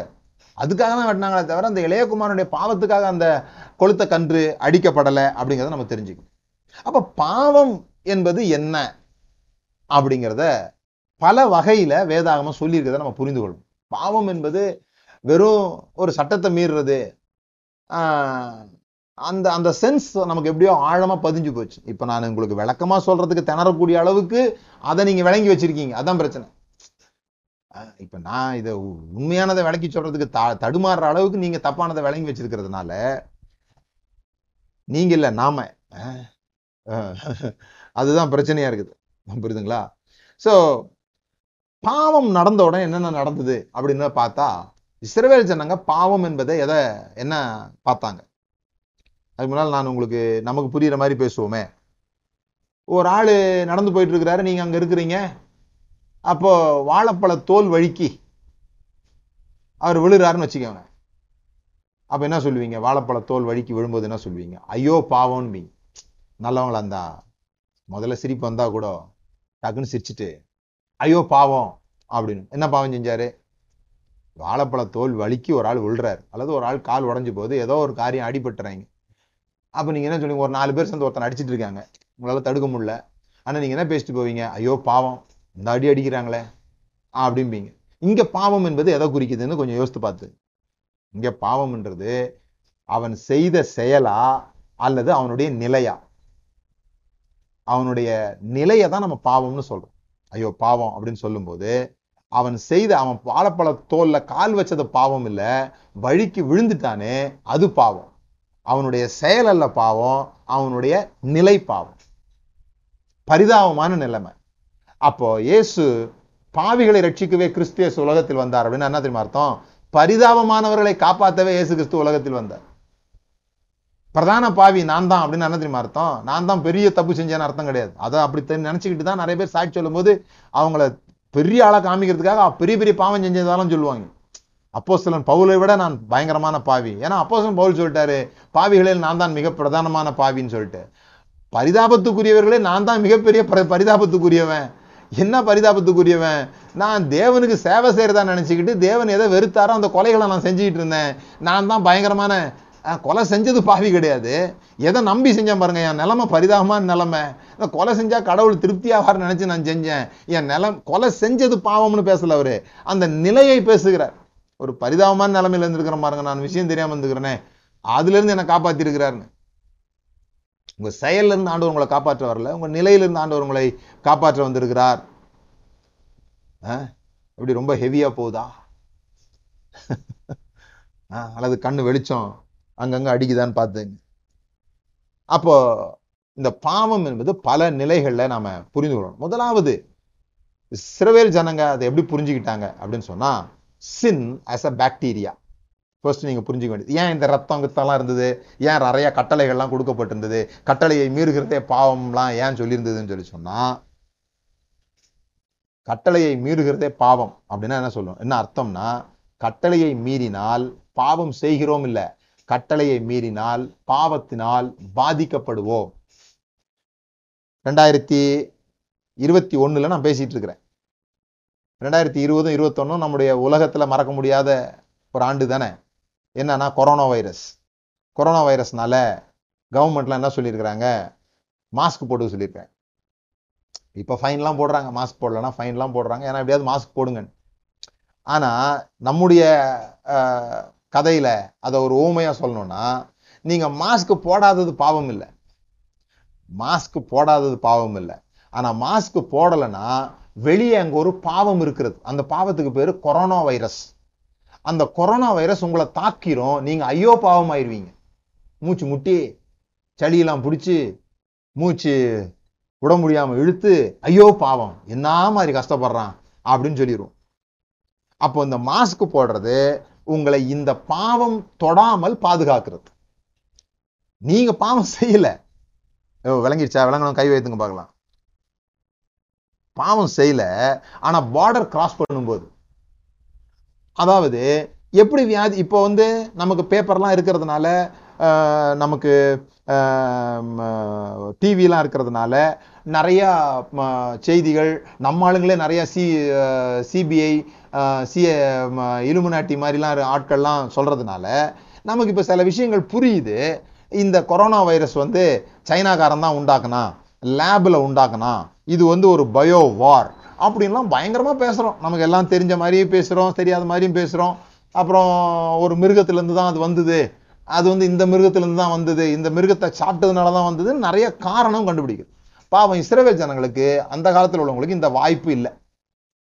ஏதோ வியாதி வந்து கிருமி வந்து ஏதோ வியாதி வந்து அவங்க மக்கள்லாம் கூட்டம் கூட்டமா செத்து போறாங்க. அல்லது எவனுக்கோ ஒருத்தனுக்கு கண்ணு தெரியாமலே பிறக்கிறான். ஒருத்தனுக்கு காலு விளங்காமல் விளங்காம பிறக்கிறான். அப்போ கண்ணுக்கு தெரியாத ஒன்று ஏதோ இவர்களை பாதித்திருக்கிறது. தேர் இம்பியூர் அவர்கள் அசுத்தம் உள்ளவர்கள். இந்த இவங்க எங்கேயோ இம்ப்யூரில் போய் கை வச்சிட்டாங்க. அந்த கை வச்சதுனால அந்த ஏதோ ஒன்று இவங்களை தாக்கிருச்சு. இப்போ ஒரு இடத்துல சிங்கம் இருக்குது. அந்த இப்போ அங்கே சிங்கம் இருக்குது போகாத அப்படின்னு நான் வந்து உங்களுக்கு தடை போட்டேன் நீங்கள் என்ன பண்ணுறீங்க அந்த தடையை கிராஸ் பண்ணுறீங்க தடையை கிராஸ் பண்ணது பாவம் இல்லை. சிங்கம் உங்களை கடிச்சிடும் இப்போ இயேசு கிறிஸ்து இந்த சிங்கத்தை அழிக்கும்படியாக வந்தார். இதுதான் விஷயம். நீங்க சாவறதுக்கு பதிலாக சிங்கத்திட்ட அவரு போய் சாகல. விளங்கி இது- இதுல நீங்க விளங்கிக் கொள்ள வேண்டியது என்னன்னா முதலாவது அவர்கள் யோசித்தது சரின்னு நான் சொல்லலை. ஆனா அவங்க யோசித்தது இப்படிதான். அது வந்து ஒரு வைரஸ் மாதிரி ஒரு பாக்டீரியா மாதிரி கண்ணுக்கு தெரியாத ஒண்ணு அவங்கள பொல்யூட் பண்ணுது. திடீர் திடீர்னு வந்து செத்து போறாங்க ஜனங்கள்லாம். அப்போ வந்து இவங்க என்ன பண்றாங்க? ஏதோ ஒன்று நம்மை தாக்குகிறது. அப்ப அவங்களுக்கு ஒரு நம்பிக்கை என்ன ஏற்படுதுன்னு சொல்லி சொன்னா இந்த மரணத்தை ஜெயிக்கணும்னா ஜீவன் வேணும். இது மரணம் உண்டாக்குது. இந்த மரணத்தை ஜெயிக்கணும்னா ஜீவன் வேணும். அந்த ஜீவன் ரத்தத்துல இருக்குது. சோ ரத்தத்தை தெளிக்கிற இடம் பரிசுத்தமாக்கப்படுது. இடமோ சரி மனிதனோ சரி அந்த ரத்தம் தெளிக்கப்பட்ட பிறகு இந்த கண்ணுக்கு தெரியாத இந்த வியாதி இந்த மரணம் இந்த ர- ஜீவனுக்குள்ளாக வர முடியாது. இது அவரோட நம்பிக்கை. இன்னைக்கு இந்த நம்பிக்கையை சொன்னா சிரிப்போம். இல்லையா? ஏன்னா இப்ப ரத்தத்தை ஒரு இடத்துல கொட்டி வச்சீங்கன்னா ஈ எல்லாம் வந்து வியாதிகளுக்கே காரணம் அதாதான் மாறிடும். ஆனா அன்னைக்கு அவங்க அதுதான் செய்தாங்க. ரத்தம் எதுக்கு தெளிக்கப்பட்டுச்சுன்னா தெளிக்கப்படுற இடம் சுத்தமாகும். தெளிக்கப்படுற இடம் கிளென்ஸ் ஆகும். அப்படி கிளென்ஸ் ஆகும்போது அந்த எல்லைக்குள்ளாக அதனாலதான் ரத்தம் தெளிக்கப்பட்டவர்கள்னு நமக்கு எழுதி நம்மளாம் ரத்தம் தெளிக்கப்பட்டவர்கள் சுத்தமாக்கப்பட்டவர்கள் ஒரு எல்லைக்குள்ளாக வந்துவிட்டவர்கள் தீமையினால் பாதிக்கப்பட முடியாதவர்கள் இதெல்லாம் தான் அதுக்கு அர்த்தம். இந்த அர்த்தத்தில் தான் அவங்க வந்து அதை பேசினாங்க. ஸோ இது இது இது இது ஒரு இது ஒரு இது. ரெண்டாவது சின்னு அவங்க என்ன பார்த்தாங்கன்னா நான் மறுபடியும் சொல்றேன் சின்னுன்றது செயல் இல்லை நிலை. சோ பாவம் செய்த உடனே என்ன நடக்கும்? என்ன நிலைமைக்கு வந்துருவாங்க? அப்படின்னு சொல்லி சொன்னா தேவன் அவர்களுக்கு தந்த இடத்தை இழந்து விடுவார்கள். தேவன் அவர்களுக்கு தந்த இடத்தை இழந்து விடுவார்கள். இதான் நீங்க முக்கியமா புரிஞ்சுக்க வேண்டியது. சிறவேல் ஜனங்களுக்கு அவங்க செஞ்ச பாவம் செஞ்ச பாவம்னா இந்த பத்து கட்டளை மீறினது இது இது இதெல்லாம் பெரிய விஷயமே கிடையாது. அவங்களுடைய பெரிய பிரச்சனை என்னன்னா எக்ஸைல் ஆகிறது. அதாவது எருசலேம்லேருந்து அவங்கள புடுங்கிட்டு போய் அடிமைகளாக வேறு நாட்டுக்குள்ளே கொண்டு போயிடுறாங்கல்ல அப்பதான் சொல்றாங்க நாம் பாவம் செய்தோம். நான் பாவம் செஞ்சதுனால இந்த எக்ஸைலுக்கு ஆண்டவர் என்ன அனுப்பிட்டாரு? ஏதேன் தோட்டத்துல அவன் பழத்தை பறிச்சு சாப்பிட்ட உடனே தேவன் அவனுக்கு வைத்திருந்த இடம் அந்த ஏதேன் தோட்டம் அங்கேருந்து வெளியே அனுப்பப்படுறான். தேவன் அவனுக்கு தந்த இடம் அதுலேருந்து அவன் வெளியே அனுப்பப்படுறான். காயின் வந்து ஆபேல கொன்ன உடனே தேவன் வந்து சொல்றாரு ஆஹ் அவனுக்கு அவன்கிட்ட வந்து பேசுறாரு. அப்ப காயின் நம்ம சொல்றான்? நான் பூமியில் நிலையற்றவனாய் அலைந்து திரிகிறவனாய் இருப்பேன். இந்த அலைந்து திரிகிறது அல்லது அவனுக்குன்னு ஒரு இடம் இல்லாம இருக்கிறது இதுதான் அவங்களோட பெரிய பிரச்சனை. இதை தான் அவங்க பாவமா பாக்குறாங்க. பாவமான நிலைமையா பாக்குறாங்க. பரிதாபமா பாக்குறாங்க. சோ பிறகு நீங்க பாத்தீங்கன்னா எகிப்துக்குள்ள போயிடுறாங்க. எகிப்துக்குள்ள அடிமைகளா இருக்கிறாங்க. பிறகு பாபிலோனுக்குள்ள அவங்க போறாங்க. இப்போ எகிப்த் இப்ப பாவம் செய்யறதுனால தான் அடிமை ஆகணுமா? இல்ல. எகிப்துக்குள்ள அவங்க போகும்போது எந்த பாவம் செஞ்சிட்டும் எகிப்தில் அடிமை அவங்க பஞ்சத்துக்காக தேவனுடைய திட்டத்தின்படி யோசேப்பினுடைய அழைப்பை ஏற்று அவங்க அங்கே போனாங்க. ஆனா பிறகு அவங்க அங்க அடிமையாக்கப்பட்டாங்க. ஸோ இந்த அடிமைத்தனத்தை தான் அவங்க பாவமாக பார்க்கிறார்கள். அதனாலதான் ஜீசஸ் இஸ் அவர் சேவியர்னு சொன்னாங்க. சேவியர் அப்படின்னா மன்னிக்கிறவர் கிடையாது விடுவிக்கிறவர். Joshua is a saviour Samson is a saviour யாரெல்லாம் தங்களுடைய ஜனங்கள் அடிமைத்தனத்தில் இருக்கும்போது அவர்களை அந்த அடிமைத்தனத்திலிருந்து மீட்கிறார்களோ அவரை ரட்சகர் என்று சொன்னார்கள். அவன் ஒரு ரட்சகனாக எழுந்தான் அப்படின்னு சொன்னாங்க. இந்த இளையகுமாரன் கதையில கூட இயேசு சொல்லும்போது அவன் பாவம் செஞ்சான்னு சொல்லல வீட்டை விட்டு போயிட்டான். அதுதான் பாவம். அதுதான் பரிதாபமான நிலைமை. அவனோட பரிதாபமான நிலைமைக்கு என்ன காரணம்? வீட்டை விட்டு போயிட்டான். இப்ப நான் உங்களுக்கு புரியுற மாதிரி தமிழ்ல கிறிஸ்தவ தமிழ்ல சொல்றேன். நாம் நம்முடைய ஸ்தானத்தை விட்டு விட்டோம். ஸ்தானம் அப்படின்னா என்னன்னே தெரியாது ஆனா அதான் நமக்கு புரியும். நம்முடைய பொசிஷன் நம்முடைய நிலை நம்முடைய ஸ்தானத்தை விட்டு விட்டோம். ஏன்னா எப்படி விட்டோம்? இந்த மனுக்குலம் எதற்காக உண்டாக்கப்பட்டதோ அந்த நிலையை அது இழந்து போனது. அதுதான் நான் உங்களுக்கு சொல்ல வரேன். ஸோ ஃபர்ஸ்ட் அது ஒரு பாக்டீரியாவை பார்த்தாங்க. பிறகு அது ஒரு எக்ஸைலாக பார்த்தாங்க. எக்ஸைல் அதாவது ஆஹ், தோட்டத்தை விட்டு இடத்த விட்டு வெளியே போயிடுறது. இடத்த விட்டு வெளியே போயிடுறது மட்டுமே இல்லை அதுக்கு பிறகு நீங்க பாத்தீங்கன்னா இந்த ஆஹ், பலவீனமா இருக்கிறது இந்த பிளைண்ட்னஸா இருக்கிறது குருடா இருக்கிறது கடின இருதயமுடையதாக இருக்குது இதுல இருந்தெல்லாம் விடுதலை தேவைப்படுது. இப்போ ஒரு அம்மா வர்றாங்க ஒரு அம்மா வந்துட்டு கண்ணு தெரியாத ஒரு ஒரு அம்மாவோ அல்லது பலவீனமா கூன் போட்ட ஒரு அம்மாவோ இயேசுகிட்ட வர்றாங்க. இயேசு வந்த உடனே மகளே உன் பாவம் மன்னிக்கப்பட்டது போ அப்படின்னு சொல்லி அனுப்பல. பாவத்தை பத்தி அவர் பேசல. எழுந்து நில்லு அப்படிங்கிறார். அந்த பலவீனத்தின் ஆவியை கடிந்து கொள்கிறார் பலவீனத்தின் ஆவியே இவளை விட்டு வெளியே போ அப்படிங்கிறார். அதான் டெலிவரன்ஸ் அங்க மன்னிப்பு இல்லை. அந்த அந்த ஸ்திரீ எப்படி இருக்க வேண்டும் என்று உண்டாக்கப்பட்டாலோ அந்த நிலைமையிலிருந்து அவள் குனிந்திருந்தால் அவளை மறுபடியுமாக அவளுடைய பழைய நிலைக்கு இந்த ரட்சகர் கொண்டு வருகிறார். அவளை ஏதோ ஒரு பலவீனத்தின் ஆவி ஆண்டு கொண்டிருந்தது. அந்த ஆவியை விரட்டிவிட்டு இவளை அவளுடைய பழைய நிலைக்கு கொண்டு வருகிறார். எகிப்தில பார்வோன் இஸ்ரவேல் ஜனங்களை ஆண்டு கொண்டிருந்தான். அவர்களிடத்திலிருந்து மோசை அவர்களை விடுவித்தார்.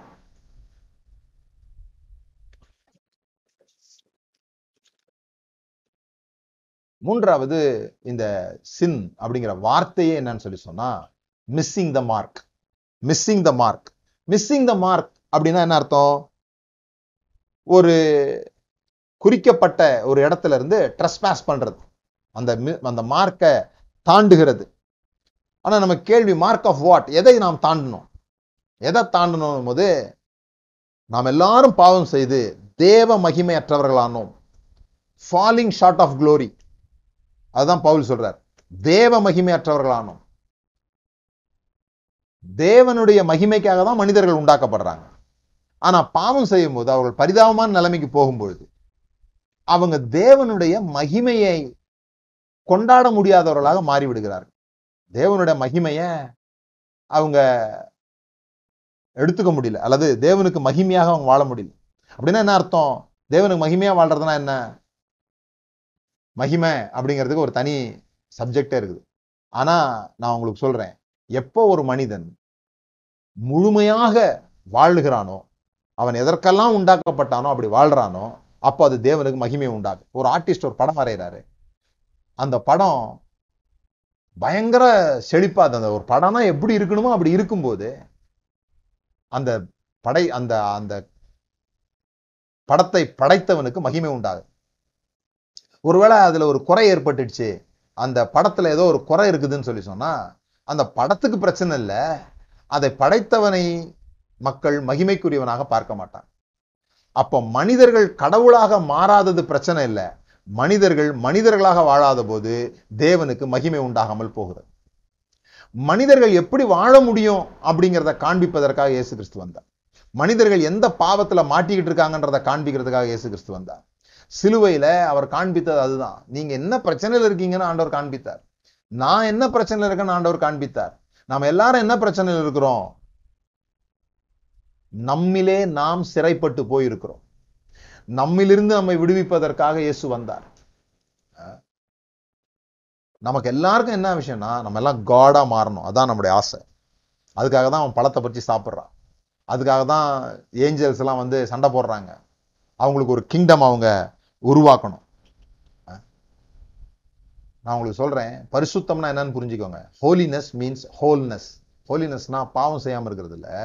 ஹோலினஸ்னா மனிதர்களோடு சமாதானமா இருப்பது. அதுதான் பைபிள் பேசுது way of maintaining peace and order in relationship நான் பரிசுத்தராக இருக்கிறது போல நீங்களும் பரிசுத்தராக இருங்கள்னு அதான் அர்த்தம். நான் எல்லாரோடையும் சமாதானமாக இருக்கேன். எனக்கு யார் மேலேயும் கோபம் இல்லைன்னு ஆண்டவர் சொல்கிறார் அது நீங்கள் இருங்க அப்படி சொல்கிறார் நாம் அதை வேற மாதிரி நம்ம சிக்கலாக்கி விட்டோம். அதுதான் அதில் தான் ஜீவன் இருக்குன்னு சொல்கிறார் மனுஷன் தனிமையாக இருப்பது நல்லதல்ல. இதெல்லாம் ஆண்டவர் சொல்கிறது மனிதர்கள் அவங்களோட ரிலேஷன்ஷிப்பில் ஹோல்னஸ்ஸாக இருக்கும்போது. அது எப்படி ஹோல்னஸ்ஸாக இருக்க முடியும்னா அவனுக்குள்ள அவன் ஹோல்னஸ்ஸாக இருக்கும்போது. மனிதன் எதையோ இழந்துட்டு தேடிட்டு இருக்கிறான்? தோட்டத்துல நடந்தது அதுதான். அவன் இழந்துட்டான். எதை இழந்தான்? அது வரையும் அவன் தன்னை பார்க்காதவனா இருந்தான். அந்த பழத்தை சாப்பிடுற வரைக்கும் அவன் நிர்வாணமாக தான் இருந்தான். ஆனா அவன் அவனை பார்க்கல. அவன் யாரை பார்த்து வாழ்ந்தான்? தேவனை பார்த்து வாழ்ந்துட்டு இருந்தான். அவன் நிர்வாணி என்று அறியாது இருந்தான் ஆனா அந்த பழத்தை சாப்பிட நடந்த முதல் விஷயம் அவன் தன்னை நோக்கி பார்க்க ஆரம்பிச்சு அந்த செல்ஃப் பார்த்த உடனே தான் எல்லா குழப்பமும் உண்டாகுது. நான் அதுதான் ஆரம்பத்தில் அதை சொன்னேன். செல்ஃப் ப்ரெசர்வரன்ஸ் செல்ஃப் ப்ரொடெக்ஷன் என்ன?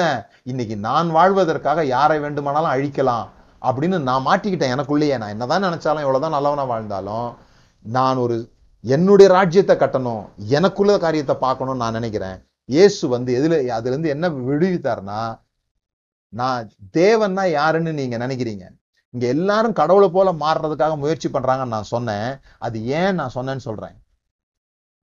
நாம நாம நம்ம ராஜ்யத்துல நாம சொல்றது நடக்கணும்னு நினைக்கிறோம். நாம ஜெயிக்கணும். எவன் அழிஞ்சாலும் பரவாயில்ல நாம ஜெயிக்கணும்னு நினைக்கிறோம்ல. ஏன் தெரியுமா? கடவுள்னா அப்படிதான் இருப்பார் நினைச்சுக்கிட்டோம். கடவுளை யாரும் தோக்கடிக்க முடியாது. கடவுளை யாரும் ஜெயிக்க முடியாது. கடவுளை யாரும் குறை சொல்லிட முடியாது. குறை சொன்னா உடனே கடவுளை அவங்களை அழிச்சிடுவாரு. இதெல்லாம் கடவுளை பத்தி நம்ம வச்சிருக்கிற படம். இப்படி நானும் மாறணும். என்னை யாரும் குறை சொல்லிட முடியாது. போட சொன்னா அவன் இல்லாம போயிடணும். நான் தான் எல்லாத்திலையும் ஜெயிக்கணும். இதெல்லாம் நானும் நினைக்கிறேன். ஏன்னா கடவுள்னா இப்படிதான் இருப்பாரு. நானும் கடவுள் மாதிரி மாறணும். இயேசு கிறிஸ்து வந்து வேற ஒரு கடவுளை காமிக்கிறாரு சிலுவையில. என்ன காமிக்கிறாரு தெரியுமா? தோத்து போனேன் நீங்க எதெல்லாம் கடவுள்னு நம்பவே முடியாதோ அப்படி ஒருவர் அங்க இருக்கிறார். அதுதான் ஞாயிற்றுக்கிழமை பேச போறோம். The power of resurrection resurrection என்ன நடந்ததுன்னு தான் இங்க ரொம்ப முக்கியம். இல்லாவிட்டால் நாமும் நம்முடைய பரிதாபமான நிலைமையில இருந்திருப்போம். நாம் உன்னுடைய பாவங்களிலே இருந்திருப்போம். எங்கெல்லாம் பாவம் வருதோ அங்கெல்லாம் பரிதாபம்னு போட்டு படிங்க. நான் பெரிய ஆராய்ச்சி பண்ணதுல இந்த சின் அப்படிங்கிறதுக்கு சரியான ஒரு வார்த்தை என்ன சொல்லிதுன்னா ஹூப்ரீஸ் ஹூப்ரீஸ் அப்படின்னா ப்ரைடு ப்ரைடுனா ஏதோ நான் ஃபர்ஸ்ட் மார்க் வாங்கிட்ட உடனே எனக்கு வருது அது இல்லை. அது என்ன போட்டிருக்குது? இன்ஃபுலேட்டட் அபவ் த ரேஷியோ எனக்கு என்னுடைய ரேஷியோவுக்கு மேலாக நான் வீங்குகிறது. அல்லது என்ன போட்டிருக்குதுன்னா attempt to become God like இந்த செல்ஃப் சென்டர்ட்னஸ்ல இருந்து நம்மளை விடுவித்து இந்த செல்ஃப் சென்டர்ட்னஸ்ல இருந்து விடுவித்து அஹ், நாம இந்த உலகத்துல ஆதி ஆகமத்திலிருந்து நடந்த பிரச்சனைனா கொலை. நான் ஜெயிக்கணும்னா உன்னை கொல்லுவேன். நான் சரின்னு ப்ரூஃப் பண்றதுக்கு உன்னை கொல்லுவேன். இதுதான் ஆதி ஆகமத்தில் நடந்த விஷயம். ஆனா தேவன் இங்க வந்து சொல்றாரு நீ என்னையே கொல்ல வரும்போது கூட அது என்ன பாதுகாக்க வேண்டிய விஷயமா இருக்கும்போது கூட என்னையே நீ கொல்ல வந்தா கூட என்னை டிஃபெண்ட் பண்றதுக்காக நான் உன்னை கொல்ல மாட்டேன். நான் இப்ப அழைச்சா ஒரு லேகியம் தூதர்கள் பன்னிரெண்டு லேகியம் தூதர்கள் வருவாங்க. ஆனா என்ன டிஃபெண்ட் பண்றதுக்காக நான் உன்னை கொல்ல மாட்டேன். இதுதான் சிலுவையில நமக்கு நடந்த விஷயம். இங்கதான் ஒரு புது சிருஷ்டி உருவாகுது. இப்படிப்பட்ட ஒரு உலகத்தை தேவன் விரும்புகிறார். அதனாலதான் அவர் சொன்னார் நான் உங்களுக்கு தருகிற புதிய கட்டளை நான் உங்களில் அன்பாயிருக்கிறது போல நீங்கள் ஒருவரில் ஒருவர் அன்பாயிருங்கள். சோ பாவம்னா என்னன்னு சொல்லி சொன்னா நம்முடைய பரிதாபமான நிலைமை. என்ன பரிதாபமான நிலைமை? நம்மளை நாம காப்பாத்திக்கிறதுக்காக நாம எடுக்கிற போராட்டங்கள். நாம நம்மளை காப்பாத்திக்கிறதுக்காக நம்மளை ப்ரூஃப் பண்றதுக்காக நம்மளை நல்லவங்க நிரூபிக்கிறதுக்காக நாம சரி என்று சொல்லுவதற்காக நம்மளை யாரும் எதுவும் சொல்லிடக்கூடாதுன்னு அந்த இமேஜை காப்பாத்துறதுக்காக ஐயோ நம்மளை காப்பாத்திக்கிறதுக்காக நாம் எடுக்கிற போராட்டத்துல நாம பரிதாபமான நிலைமைக்குரியவர்களாக மாறுகிறோம். ஆனால் அங்க பரிதாபமாக இருந்த ஒருவர் தேவனாக மாறுகிறார். அவருக்கு இமேஜ் இல்ல. நிர்வாணமாக தொங்குகிறார்.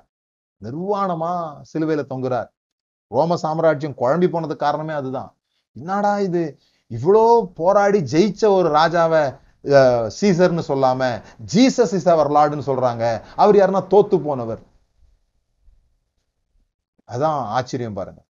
அதான் சிலுவை நம்மளுக்கு காண்பித்து நம்மளை நாம் அவரோடு கூட ஐடென்டிஃபை ஆகும்போது கிறிஸ்துவோடு கூட நாம் சிலுவையில் அறையப்படும் பொழுது அவரோடு கூட அறையப்பட்டால் அவரோடு கூட உயிர் தெழும்புகிறோம். அது ஐடென்டிஃபிகேஷன் அவரோடு கூட நம்மளை அடையாளப்படுத்தி கொள்ளும் பொழுது நாம் நம்மை பாதுகாப்பதிலிருந்து நாம் விடுதலை ஆகும் அதுதான் பெரிய போராட்டம். மனுஷனுக்கு அதான் அவனுடைய பரிதாபமான நிலைமை. அந்த பாவத்திலிருந்து அவனை விடுவிப்பதற்காக வந்தான்.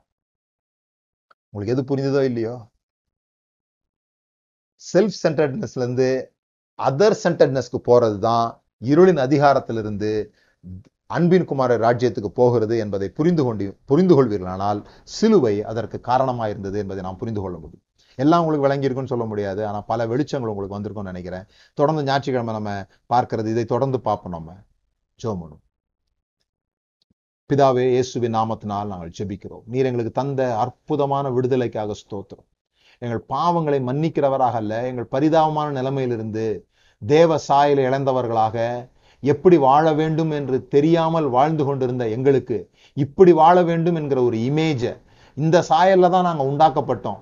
நாங்கள் எங்களுக்காகவே போராடாமல் இருந்தால் கடலில் நடக்க முடியும் தண்ணீர் திராட்சரசமாக மாறும் இப்படிப்பட்ட ஒரு மனிதர்களாக நாங்கள் வாழ முடியும் என்பதை எங்களுக்கு முன்பாக நீர் வாழ்ந்து காண்பித்து தேவன் எப்படிப்பட்டவர் என்பதை எங்களுக்கு காண்பிக்கும்படியாக சிலுவைக்கு சென்று அன்பு இன்னதென்று வெளிப்படுத்தினதற்காக உமக்கு நன்றி ஆண்டவர்.